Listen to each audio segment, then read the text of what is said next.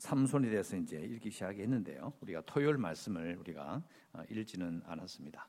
어, 접대 말씀드린 것처럼 어, 입다의 모습이 이제 삼손의 예고편이다라고 제가 말씀을 드렸습니다. 하나님의 영이 임해도 하나님의 영을 받아서 하나님의 일을 행하는 사사가 하나님의 뜻과는 다르게 움직이게 되는 그런 전형적인 그런 사사의 모습으로 입다가 예고편이고 어, 삼손이 절정을 이룹니다.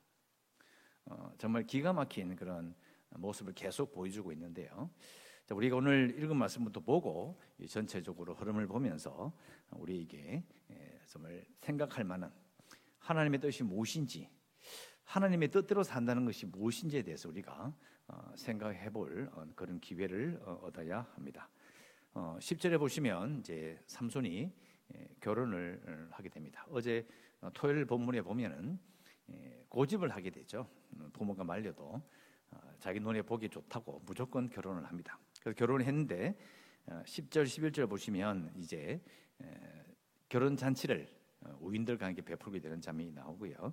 11절에 보면 무리가 삼손을 보고 30명을 데려와서 친구를 삼아 그와 함께 한지라. 어, 친구를 삼았다. 그들이 누구냐 이러면 바로 어, 블레셋 사람들입니다. 블레셋 사람들이 어, 이스라엘 사람과 그리고 블레셋 사람이 결혼을 하니까 예, 결국은 같이 모일 수밖에 없는 그런 상황이 된 거고요. 그래서 블레셋 사람을 친구 삼아서 삼손은 잘 놉니다. 잘 노는데 12절부터 예, 이제 우리가 잘 아는 이 수수께끼 장면이 나옵니다. 수수께끼를 풀게 되는데요. 근데 특별하게 삼손이 의도를 가지고 하지 않은 것 같습니다. 무슨 말이냐면 우리는 사사가 하나님의 뜻대로 뭔가 이렇게 뭐 움직이고 또 하나님께서 블레셋의 그런 통치를 받고 있는 이스라엘 백성들을 구해내기 위해서 뭔가 삼손이 뭔가 특별한 의도를 가지고 움직이는 것처럼 생각하기 쉬워요. 어, 아닙니다. 그렇지 않습니다. 정말 삼손은 천방지축입니다. 정말 지 하고 싶은 대로 해요. 그러니까 이것도 사실 뜬금없는 얘기거든요. 돈을 걸고 그것도 배우 30벌, 거듭 30벌은 엄청나게 큰 돈입니다. 그러니까 이 돈을 걸게 되는 모로 이제 문제가 시작이 됩니다. 어, 수수께끼는 우리가 잘 아는 대로 어, 먹는 자에서 먹는 것이 나오고 강한 자에서 단 것이 나온다라는 수수께끼를 이제 내게 되고요. 그래서 이걸 잘 못 풀게 되니까 결국은 이제 블레셋 사람들, 그 청년들이 이제 약이 오를 수도 있고 화가 나서 결국은 어, 신부를 겁박하여서 수수께끼 답을 알아내게 합니다. 우리는 이 스토리를 잘 알고 있어요. 이렇게 쭉 진행이 되는데요. 이게 그 처음에는요. 11절에 보시면은 블레셋 사람들이 30명을 데려와서 삼손과 함께 친구 삼아서 결혼 잔치가 시작이 돼요. 그런데 삼손이 수수께끼를 내면서 분위기가 이상하게 바뀌면 어떻게 되냐면 이제 16절에 가면요. 삼손의 아내가 울면서 이르되 당신 나를 미워할 뿐이요 사랑하지 아니하는도다. 우리 민족에게서 이렇게 말이 딱 바뀌어요. 친구라고 불렀는데 삼손의 아내는 겁박을 당하면서 우리 민족에게서 뭔가를 뜯어내려고 하는구나 이렇게 되어요. 분위기가 바뀌어요. 친구 삼았는데 멀어져요. 우리 성읍 사람들로. 아니, 민족으로. 그러다가 18절에 일곱째 날이 해지기 이제 성읍 사람들이 삼손에게 찾아와서 수수께끼를 맞추는 장면이 나와요. 그러니까 처음에는 친구라고 불렀는데 뒤에는 성읍, 성읍 민족으로 부르고 맨 마지막에 성읍 사람으로 호칭이 바뀌어요. 거리가 확 멀어지는 거죠. 그것을 암시하는 거예요. 분위기가 어떻게 변화가는지를 알 수 있어요. 수수께끼를 낸 정말 별것 아닌 하찮은 행동을 통해서 이 분위기가 반전이 됩니다. 반전이 되면서 이제 삼손이 이렇게 말하죠. 성읍 사람들이 맞추니까. 근데 성읍 사람들, 블레셋 사람들이 맞춘 그 말투가 무엇이 꿀보다 다르겠으며 무엇이 사자보다 강하겠느냐. 이 말이 사실은 그냥 그건 꿀과 사자야 이러면 끝날 문제예요. 그런데 요 말투가 18절에 나오는 요 말투가 삼손이 낸 수수께끼와 비슷한 형식을 가지고 있어요. 똑같이 표현해요. 똑같이. 삼손이 눈치를 챈 겁니다. 아 이게 내 마누라를 내 아내를 겁박에서 알아낸 거구나라는 것을 알게 됩니다. 뭐 겁박이든지 뭐 무슨 그거는 들었을 수도 안 들었을 수도 있는데 중요한 것은 대답을 들으면서 알게 되는 거죠. 아, 내 아내를 통해서 알아낸 것이라는 것을 눈치를 챕니다. 왜요? 조롱을 하거든요. 삼손이 말한 말투 그대로 답을 하는 겁니다. 예, 그래서 알게 되죠. 그래서 문제가 생기기 시작하는데 삼손이 그들에게 이르되 너희가 내 암송아지로 밭 깔지 아니하였더라면 내 수수께끼를 능히 풀지 못하였으리라. 이 표현이 상당히 민감한 표현입니다. 여기 나오는 암송아지로 밭을 간다 이 말은요 좋은 말이 아닙니다. 아주 간음의 의미가 있습니다. 이게, 이게 자기 아내를 건드렸다는 표현입니다. 그렇게 함으로 너희들이 지금 나를 조롱한다 이런 의미를 가지고 있는 거죠. 그래서 삼손은 완전히 속된 말로 뚜껑이 열려버리는 거죠. 그래서 19절에 어, 보면 여호와 영이 삼손에게 갑자기 마심에 삼손이 아스글론에 내려가서 아스글론에 내려가서 이제 사람들을 30명을 쳐 죽이고 쉽게 말하면 시신의 옷을 싹 뺏겨 가져온 거예요. 이거 되게 끔찍한 거거든요. 그리고 때려 죽였는데 그럼 입고 있는 옷은 깨끗하겠냐고요. 온통 피범벅이고 얼마나 더럽겠어요. 그걸 덜덜 털어 그걸 그대로 갖다 준 거예요. 무시무시한 짓을 한 겁니다. 근데 그 아스골론이 블레셋 지역입니다. 이게 앞뒤 다 잘라버리고 여기만 다 읽어도 정말 황당한 사건이에요. 이 어떻게 하나님의 역사입니까? 하나님의 역사를 묻는 이유는 하나님께서 그렇게 해라고 시켰을까요? 좀 문제가 조금 달라요. 근데 이걸 앞뒤를 잘 살펴보면 야 이게 어떻게 하나님의 역사하시나? 그렇게 할 수 있는 거예요. 자 그런데 이 부분을 자 어디서를 보면서 이걸 이해해야 되냐면요. 자 14장 앞부분에 보시면 됩니다. 14장 앞부분에 14장 4절을 보시기 바랍니다. 14장 4절. 14장 4절에 되어 있습니다. 그때의 블레셋 사람이 이스라엘을 다스린 까닭에 삼손이 틈을 타서 블레셋 사람을 치려함이었으나 그의 부모는 이 일이 여호와께로부터 나온 것인 줄은 알지 못하였더라라고 되어 있습니다. 어, 삼손이 이제 그 내려가서 그 딥나에 있는 자기 집에 되게 가까워요. 이게 산지에서 보면 이게 서쪽에 있는 지중해로 내려가는 길에 바로 삼손이 집이 있고 조금만 더 내려가면 아주 풍성한 포도밭이 아주 많은 곳이 바로 딥나예요. 조금만 가면 딥나가 있는 거예요. 잘 아는 곳이에요. 예, 거기 내려가서 자기 마음대로 이 여자가 좋습니다. 결혼시켜 주십시오. 빡빡 우겨서 결혼을 하죠. 근데 그 사건이 하나님께로부터 나온 것이다라고 분명히 되어 있어요. 근데 이게 우리 생각할 때는 아, 하나님께서 이렇게 뭔가 이 모든 이 끔찍한 일을 다 조정하고 그, 그렇게 생각하면 안 되죠. 그게 아니고 사절에 보시면요. 삼손이 틈을 타서 블레셋 사람을 치료함이었다라고 되어 있는데 요 말이 영어 성경에는 없어요. 요 말이 삼손이 틈을 타서 자기가 블레셋 사람을 치려고 했다 이런 말이 없어요. 이 번역을 이제 좀 더 너무 이렇게 많이 나간 거죠. 그래서 이것은 결국은 원어를 찾아보면 주어가 하나님이에요. 하나님께서 틈을 따서 블레스를 치려함이었다라고 보는 게 정확한 번역이에요. 그러니까 이 말은 삼손은 정말 지 마음대로 해요. 맨 마지막에 끝 마무리 할 때 그때 하나님의 이름을 불러요. 안 불러요. 그 전에는 안 부릅니다.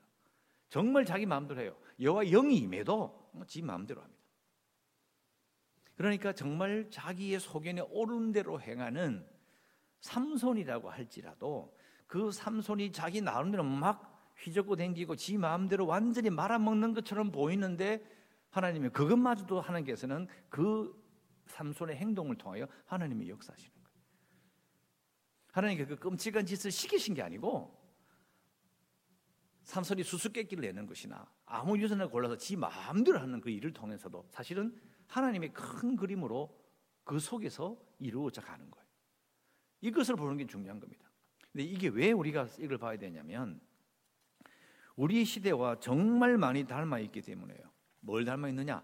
삼손 삼손의 모습이 자기 속에 내 보는 대로 내 노래 너무 좋네. 이걸로 끝나버리는 우리 인생이라고 할지라도 사실 하나님은 사실 역사하고 계신다고 우리는 생각할 수 있어요.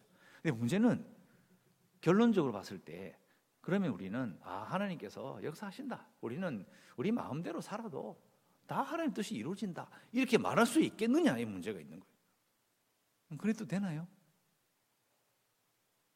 여호와 영을 받았다. 받았다. 삼손은 여호와 영 받았다. 입다도 여호와 영을 받았어요. 삼손도 받았습니다. 그러면 야 우리도 그러면 삼손과 입다처럼 여호와 영만 받으면 다 끝나나요? 그 뒤에 행동은 아무 상관 없습니까? 자기 마음대로 해도 돼요. 제가 이렇게 묻는 이유는 어릴 때부터 성령에 대한 그런 기도와 체험을 가지고 자란 저도 느낌이 이상한 거예요. 이런 거 읽어보면. 어떤 느낌이냐. 우리가 삼손의 모습 같다는 거예요. 영만 받으면 된대. 받아놓고, 그 다음에 지 마음대로 는 마음대로.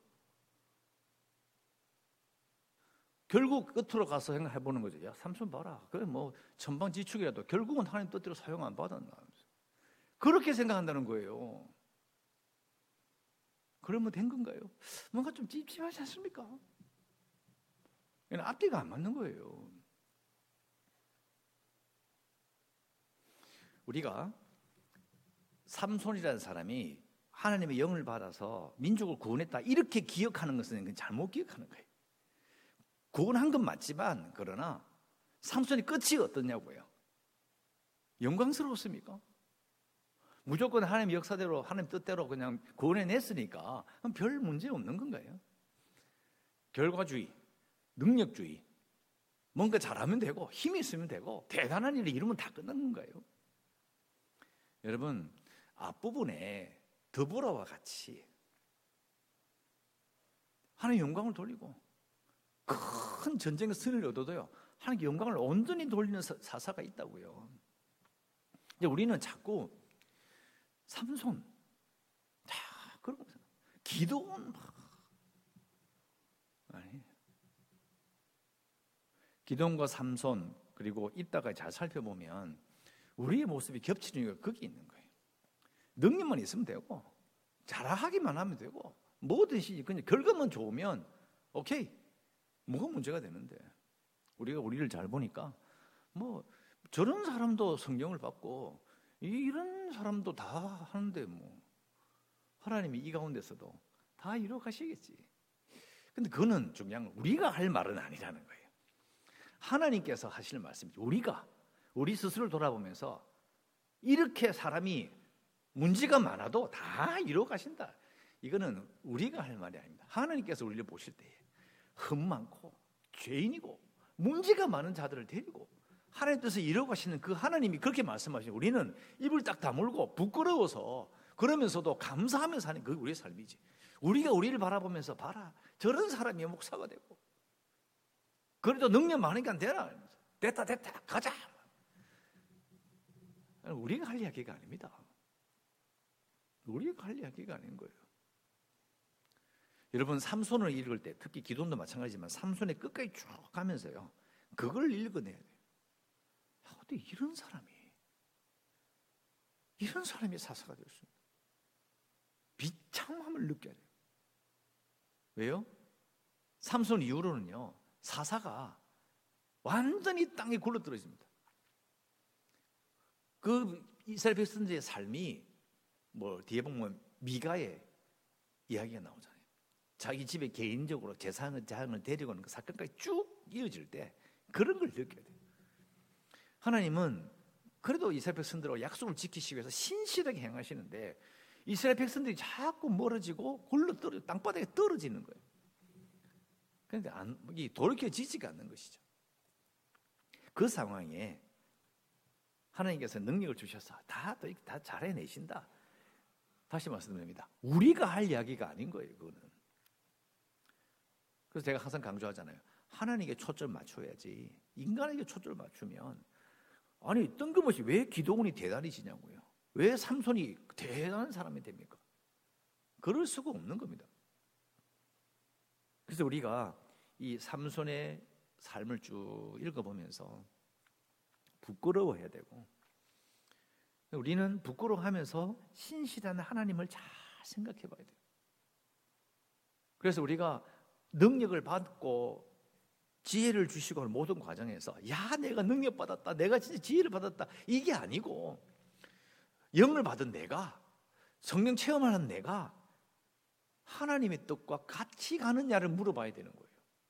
하나님의 영을 받은 자로서 걸맞는 정말 속된 말 쉽게 말하면 괜찮은 사람이냐는 거예요. 기도는 아니거든요. 입도 아니에요.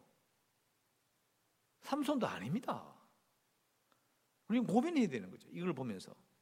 그냥 딴데 다 잘라버리고 그냥 삼손과 기도원처럼 영만 받으면 된다. 그렇게 읽으면 안 된다는 거죠. 우리는 기도해야 됩니다. 비록 하나님께서는 삼손의 천방지축과 같은 사사로운 행동을 통해서도 역사하시지만 그래서 우리도 삼손과 기도원처럼 입다처럼 그렇게 행동이 된다 그렇게 말하면 안 된다는 거예요. 결국은 뭐냐? 영을 주시면 우리에게 성령을 약속하셨기 때문에 내가 그 뜻에 그 주신 그 은혜에 걸맞게 정말 괜찮은 사람으로 하나님의 뜻과 맞게 하나님과 함께 가기를 원해야 된다는 거예요. 삼손은 같이 간 게 아닙니다. 같이 가지 못했다는 거예요. 다시 한번 말씀드립니다. 이 부분을 정확하게 아셔야 돼요. 기도 제목은 간단합니다. 하나님의 뜻을 헤아리고 하나님과 함께 가기를 원합니다. 이렇게 기도해야 합니다. 이 분위기가 이제 계속 삼손의 이야기, 정말 길게 기록된 삼손의 이야기 사건 끝까지 갑니다. 하나님의 뜻을 헤아리고 하나님과 함께 가기를 원합니다. 이미 우리는 성령을 약속받았고 우리와 함께 하시고 우리는 뜻을 헤아리는 거죠. 이게 맞을까? 저게 맞을까?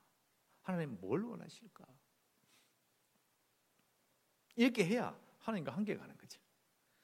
아무리 영을 받아도 뜻을 헤아리지 않으면 같이 못 갑니다. 그래서 기도의 끝이 비참한 것이고 입다의 끝이 비참한 것이고 삼손의 끝이 비참한 겁니다. 기도하시고 교회를 위해서 그리고 어, 재개발을 위해서 계속 기도하시고요. 코로나 19 또 극복을 위해서도 연약한 성도들 그리고 주일학교 아이들 뭐 성교지 어, 계속해서 어렵다라는 어, 소문이 많이 들려오고 있습니다. 여기서 꼭 기도해 주시고 오늘도 주일입니다. 예배 드릴 때에 모일 때또 함께 얼굴 볼 때에 정말 성도에게 주시는 평화와 기쁨을 누리는 복된 날 되시기를 주의 이름으로 축원합니다.